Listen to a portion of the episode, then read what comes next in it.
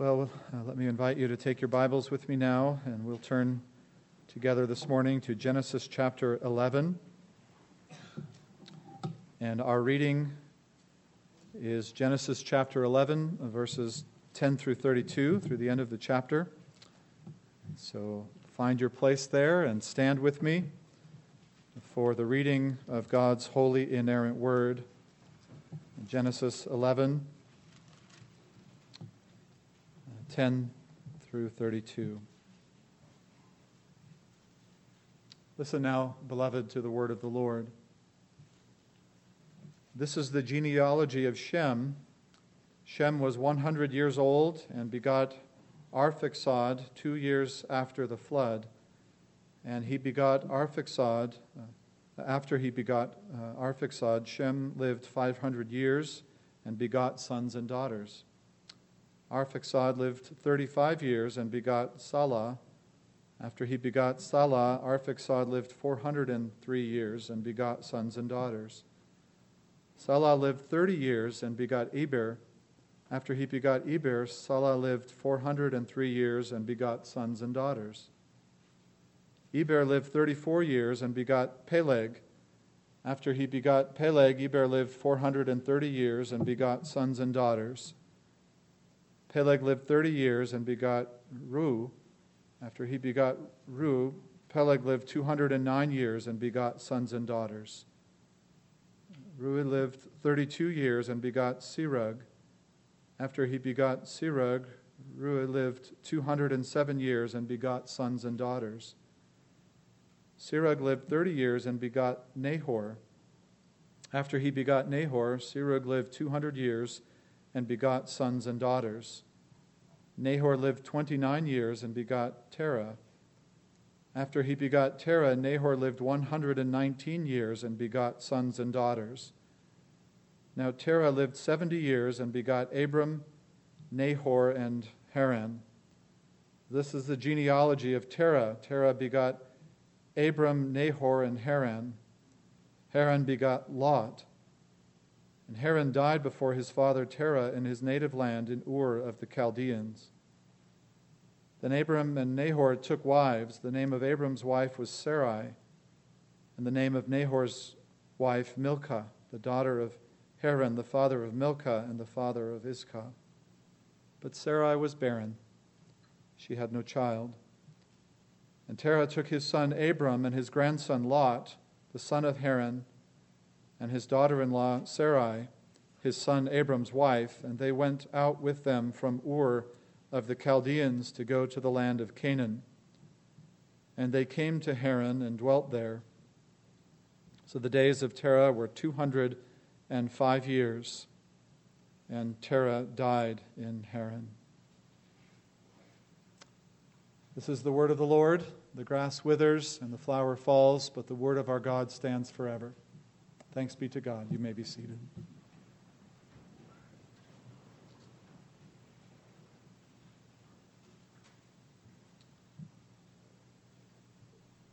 Shall we pray?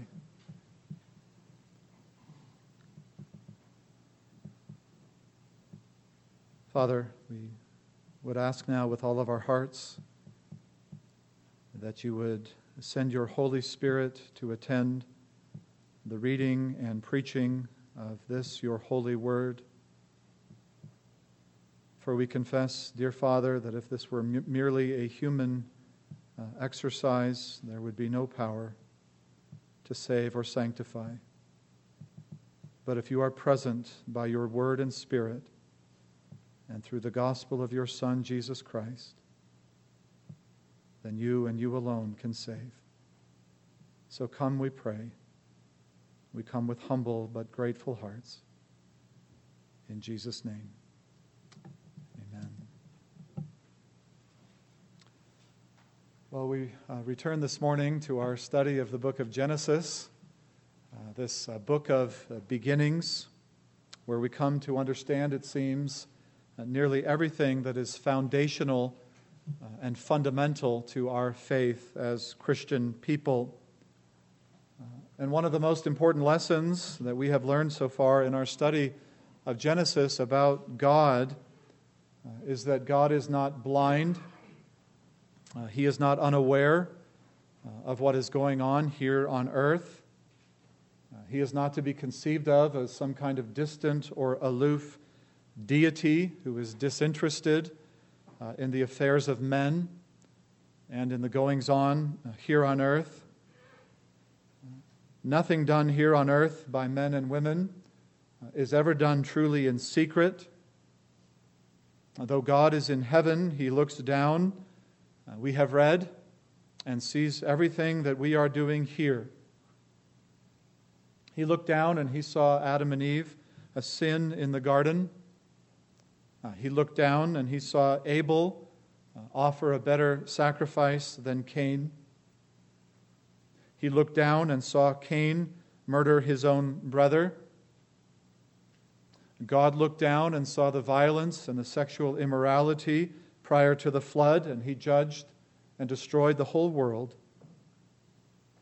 God looked down from heaven and saw Ham uh, ridicule his father Noah. And most recently, we saw that God looked down when brilliant men in Babel were constructing a centralized city and building a great tower to reach to heaven to make a name for themselves. And once again, we saw what we have seen before that God will not allow man's plans to succeed, but he frustrates them, he upends and confuses and scatters. If man would seek to re enter the garden, they are forbidden. If they attempt to build a society without God, they are disrupted. And, dear friends, look at history. Every great society that has ever been, save the church, has either come to an end or been brought to its knees, which all in reality is a gift Augustine said of that uh, that God looks mercifully upon men when he does not allow them to find lasting contentment in anything that is not him. God uh, looks mercifully upon men when he does not allow them to find lasting contentment in anything that is not him. If you are looking for lasting contentment in anything that is not God. In money, uh, in sports, in relationships, in things. You can therefore fully expect God to prevent you from finding it. And it is His mercy to do so. God is judging human godlessness so that we might find our joy and satisfaction in Him alone.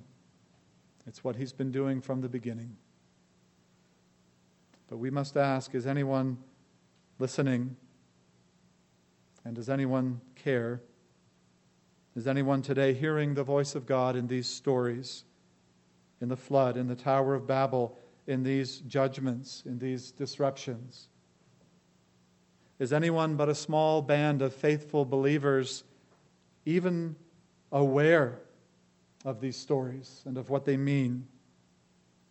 And that they tell us that a far greater judgment, still, an eternal judgment, is coming soon upon the human race. Oh, may we not be deaf to the meaning and the importance of these stories. Well, we come this morning uh, in verses 10 through 26 of chapter 11 to the genealogy of Shem the son of Noah. A genealogy that leads, of course, to Abram, the father of the faithful, the Bible will call him, the friend of God, the one through whom and with whom God would establish his gracious covenant. The genealogy then traces the ancestry of Abram back to Shem the son of Noah, providing connecting links between Abram, the patriarch, and Noah, the second Adam, as we have called him. And the list of names, therefore, prepares the reader for the call of Abram, which we will find specifically in chapter 12. God's friend. Now, there are, I think, several things uh, to be noticed about this genealogy. You may have noticed them already. First, we can see a very important difference in the duration of life before and after the flood. For we find now, after the flood, that human beings were not living nearly as long. Indeed, only about half as long, if that, as they had lived before the flood. And then after Peleg, human longevity seems to be cut in half once again. For we go from before the flood, when some men, in some cases, lived some 900 to 950 years, even more uh, in one case, to 450 years or so after the flood, to just over 200 years in the case of Peleg, uh, verse 19. Uh, Nahor, uh, verse 24, lives only 119 years. So human life and lifespan has been cut dramatically. What accounts for this? It would appear that the two catastrophes, the catastrophe of the flood and the separation of the human race into nations, exerted a powerful influence in shortening the duration of life. The former, the catastrophe, of the flood, by altering the climate of the earth. And the latter, the dispersing of the peoples by changing the habits of men. But while the length of life is diminished, you may have noticed that children were born proportionally earlier. Babies were now being born as men uh, were in their 30s or so. And therefore, the human race, though men did not live as long as before, uh, increased with sufficient speed so as to people the earth very soon after the dispersion. Now, don't take these numbers as gospel, but it has been estimated that within 350 or 400 years after the flood, 11 generations having passed from Noah to Abram, that if every marriage had been blessed with eight children, four boys and four girls, the 11th generation would include 12.5 million couples. You can do the math on your own. Or 25 million uh, individuals. If 10 children five boys and five girls were born to each family, then close to 300 million individuals might have been alive on the face of the earth at this time. And if so, it should not surprise us at all that when Abraham uh, went about the ancient world after his call, that he should find tribes and towns and kingdoms uh, seemingly wherever he went. Now, the second thing to notice is that unlike the genealogy in chapter 5, it is not mentioned in this genealogy that each person listed died. Now, that was a feature you'll remember of the genealogy in chapter 5. Now, of course, they died. But this section has a different emphasis. Genesis 5 and 6 stress that death prevailed in the human race as sin spread rapidly and degenerated mankind. But Genesis 11 stresses a movement away from death and toward the promise. It stresses life and expansion, uh, even though human longevity was declining. But the tone here is different. It begins with Shem, who was blessed, and concludes with Abram, who was called to receive the blessing. And uh, the line that possessed the blessing flourished for centuries under God's good hand.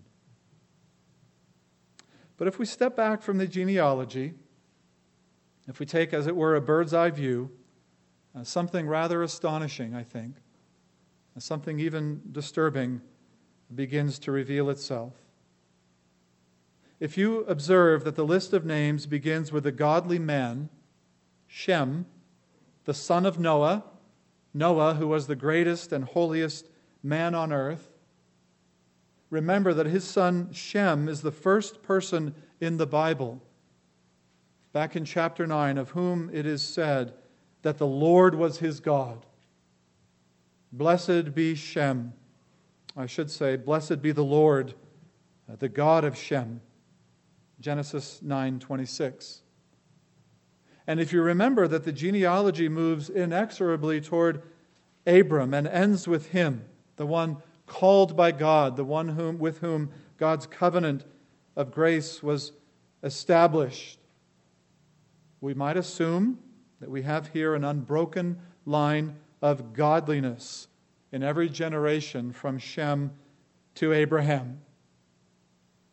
We might assume that every father and every son mentioned here preserved biblical religion faithfully, passing on the faith of their fathers to their sons, unbroken for 10 generations. You might presume that because Noah was their great ancestor, and that because Shem, their uh, father, stood at the head of their family history. That every man, therefore, taught the faith of Noah and of Shem to his children. And that every child received in his heart the faith and piety passed on to him. You might assume that the true biblical faith remained preserved for centuries, that it was embraced and transmitted and received from generation to generation, from Noah through Shem to Abraham. Now, it is a wonderful thought. It is a beautiful and appealing thought. But tragically, it is not so. Uh, hold your place at Genesis and turn with me to Joshua chapter 24. Joshua chapter 24.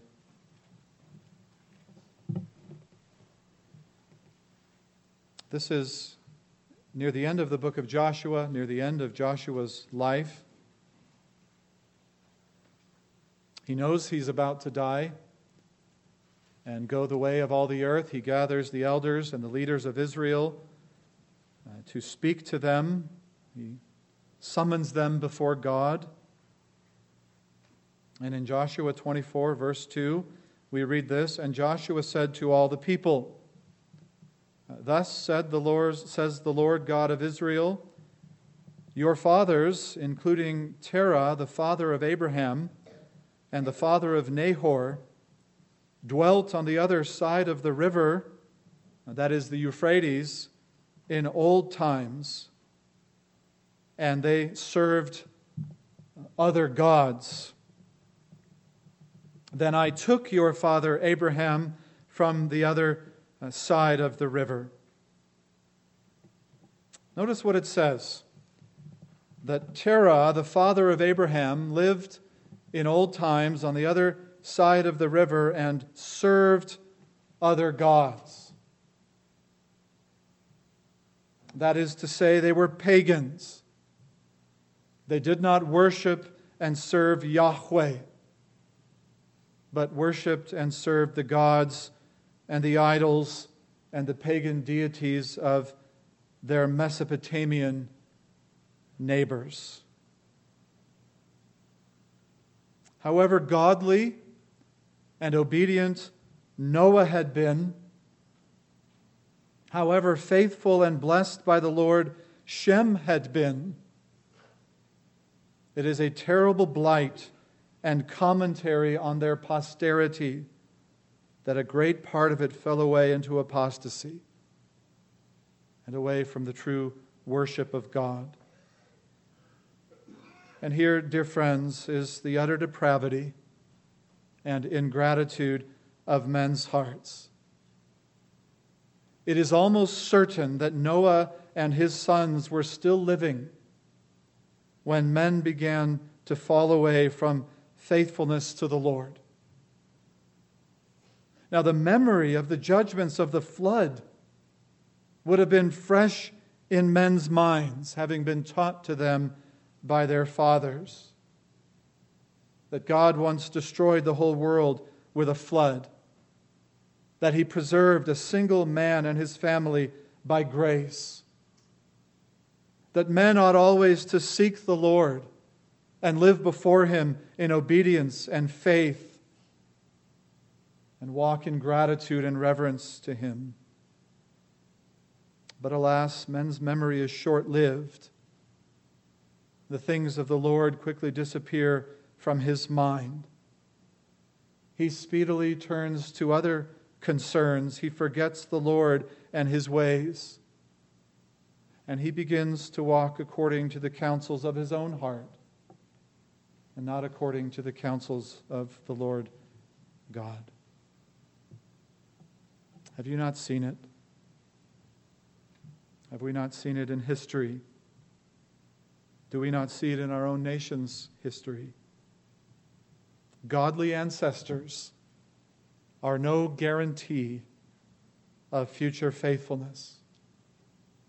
Men and women quickly fall away when their hearts are not continually lifted up to God. In their hearts and souls, they begin to drift spiritually.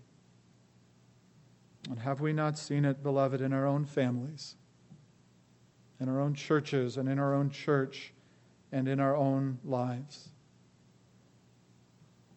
This is how weak and frail the human heart is because of sin.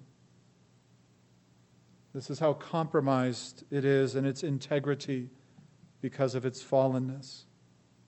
It will drift, it will fall away it will degenerate to false religion and superstition and idolatry unless God being gracious, we attend diligently to the heart and to our relationship with God. Unless we diligently attend to the things of God, to corporate worship, to the means of grace, to the observance of the Lord's Day, to personal prayer and Bible study, to daily repenting of our sins and being renewed in grace. Unless we regularly do these things and teach our children to do the same, beloved, we are in great danger of drifting and of falling like men of old. Isn't it stunning how we see this repeated in history? There will be a great work of God, a great start for the people of God, a great blessing given by the Holy Spirit, a great turning in faith to Jesus Christ. But so often it seems the children, the children's children, or the children of the children's children, do not see the importance, do not feel the urgency, are not convinced of the necessity of the faith they saw in their parents.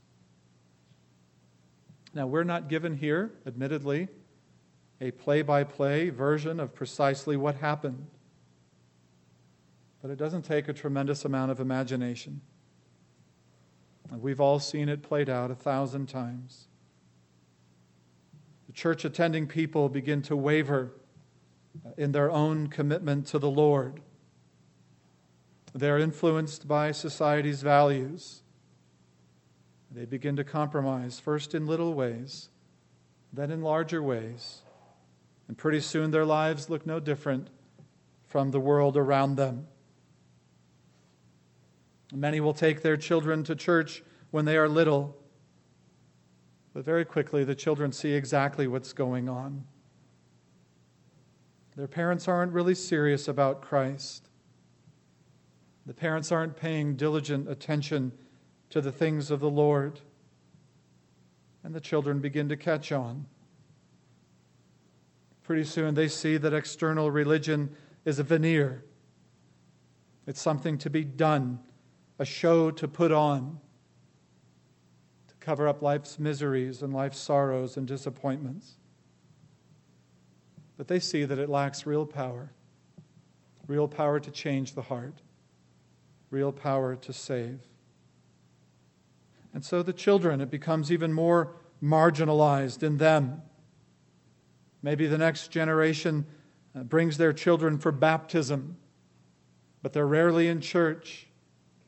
They may marry outside the faith, further diluting biblical religion, further ensuring that the next generation are not brought up with any vital Christianity. And then within a few generations, that family looks exactly like the world. It embraces its values, it shares its superstitions, it worships and serves its idols. It may come to church on Easter and Christmas, but it's become pagan, utterly pagan, serving as Abraham's father did other gods. So, parents, expectant parents, I want to confront you with this story this morning. And I want to impress upon your hearts that you have one single great calling with respect to your children. And it is to bring them up in the nurture and admonition of the Lord. It is to teach them to love the Lord their God with all their heart and soul and mind and strength, to always set before them the word of the Lord, to pray with and for them, to teach them the doctrines of our holy faith, to have them in church morning and evening, to avail yourselves of every possible opportunity for your children to be taught the Bible and to value the nurture and health of their souls and of their souls' salvation above everything else. For you are a Christian parent, and God has given you children, and He has given those children souls precious, eternal, everlasting, priceless souls that our Lord Jesus Himself has told us are the most priceless things that exist in the world. And yet, many of us do not live that way, as if the nurture and Christian care of our children's souls were the most important thing. We live as if education were, or sports were the most important, or music, or TV, or video games, or iPhones, or whatever. And we're afraid to offend our children, to upset them, to upend their behavior and their activities. And it keeps us from honoring the Lord with our parenting. Listen, dear friend, the most important thing you can do as a Christian parent is to teach your children to love the Lord Jesus Christ and to walk in his holy ways. Listen to the lesson of the genealogy. From infancy, they had been, as John Calvin put it, imbued with those elements of religious instruction that relate to the way God was to be worshiped, the reverence owed to His Word, and the severe judgments which remain for those who violate the things of God. All of this they knew. All of this they heard.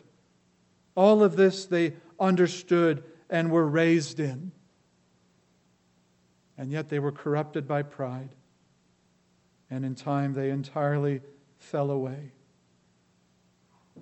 What could possibly be more sobering uh, than that? No doubt Noah and Shem contended valiantly uh, to maintain the ways of God among the faithful. No doubt Noah severely admonished, perhaps even raged with zeal and strength against the falling away. Men should have trembled at his look Yet they were not moved by his scolding, however loud it might have been. They were moved by their own rushing headlong into sin and destruction. Beloved, let us learn from this how corrupt is the human heart.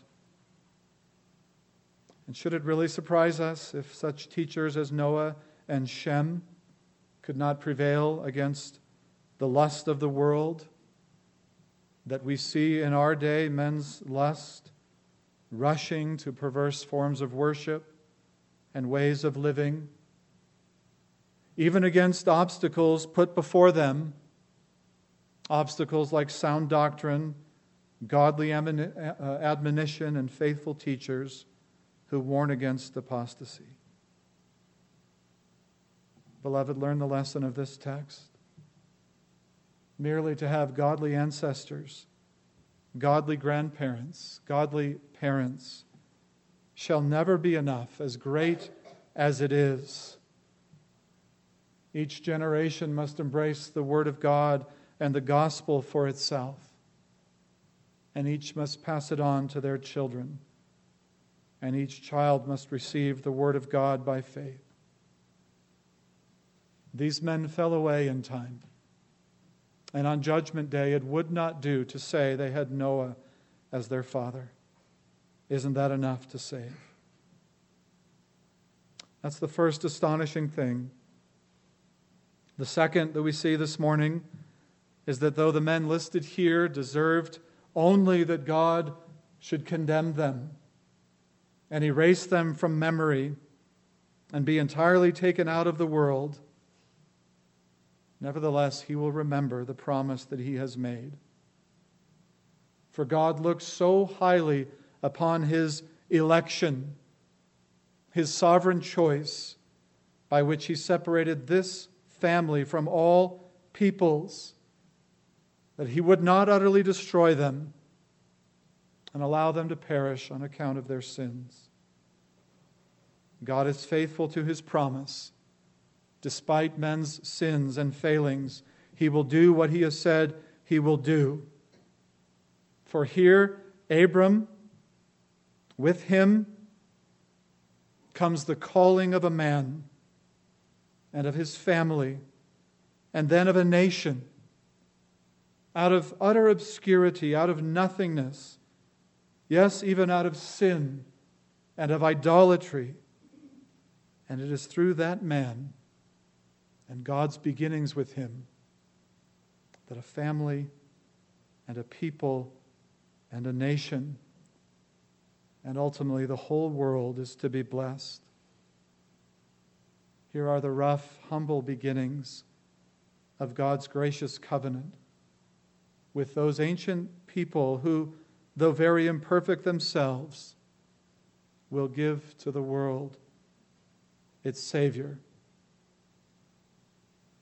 And where was Abram when the call came to him? Living far away uh, from the land of promise, living in Mesopotamia across the river, being raised by idol worshippers. He wasn't living in a godly family. Today we might say he wasn't raised in church. He was not steeped in the religion of Yahweh when the Lord appeared to him and called him. There is, in fact, no indication whatsoever in the story that he was actively seeking the Lord when he was called. He was an idol worshiper, raised by idol worshipers when the Lord called him, when he was a sinner who served false gods, who lived among idolaters, when the call of God came. That is why we call it sovereign grace, beloved. And if you do not understand this, you have really not begun to understand grace. If you hear this and assume there must have been something in Abram that distinguished him, that made him worthy, something noble, more deserving of others on the face of the earth, I'm afraid you have not yet begun to understand grace, nor have you really begun to understand the gospel, nor the Bible. For grace, you see, is undeserved, unearned, unmerited favor. It is God's kindness and mercy and love for those who have done nothing to earn it and who can do nothing to earn it.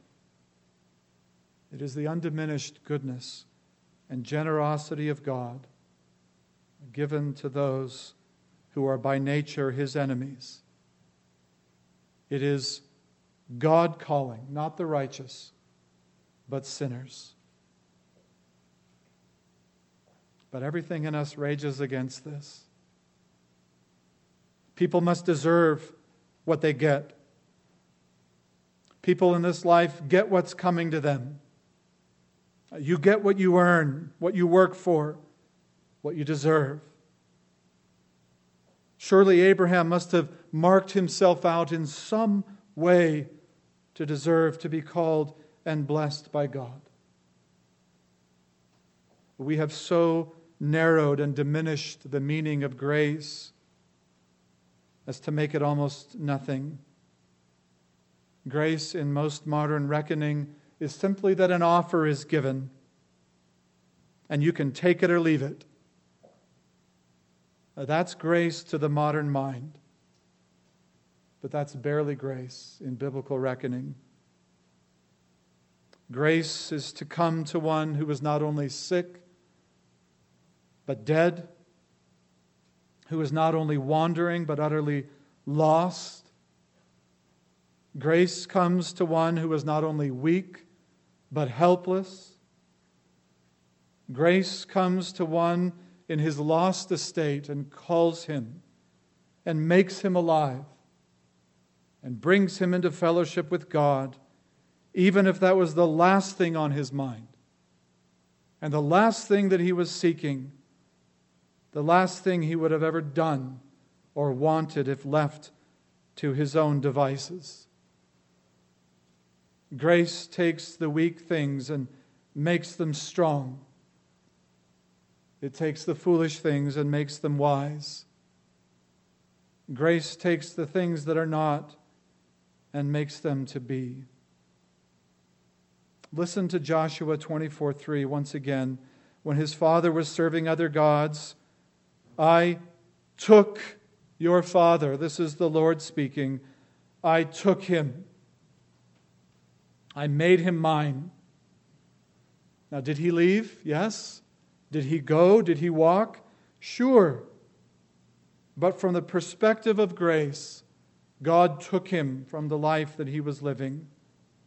God took him to the place he wanted him to go. God took him to be with him. That is grace, not Abraham seeking, but God who comes calling. Now, we'll have much more to say uh, next time. But, beloved, this is why the gospel is such good news. It is the miracle of free grace to undeserving, fallen, lost, dead sinners. It is why we rejoice in the grace of God. Let me leave you with a question. How many people were alive on the face of the earth at the time of Abraham. We don't know exactly. It must have been in the millions, it would seem. And to how many of those men or women did the Lord God appear to call, to save, and to make a covenant? What does that say? But that grace is absolutely sovereign that it comes to particular men, to a particular man of all the men of the earth. And so let it be known here at the very beginning the gospel is by sovereign grace alone to save us from hell and what we deserve, to remove all boasting from men and to empty him of pride. And let the glory be to God alone. Let us bow before him.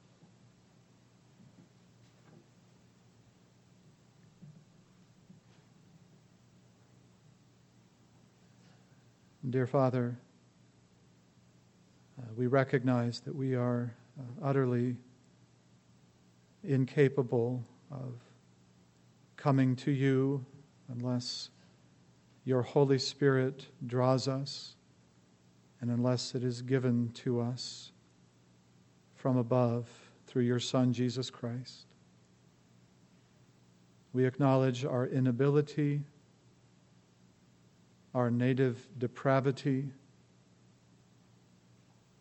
and we thank you, O Lord, from the bottom of our hearts that you would come to us in sovereign mercy and pluck us out of the fire, as it were, and save our souls. Humble us, O Lord. Empty us of pride, of all human boasting. May it never be spoken among us, that we might glory in the cross of Christ alone and in Him who saves.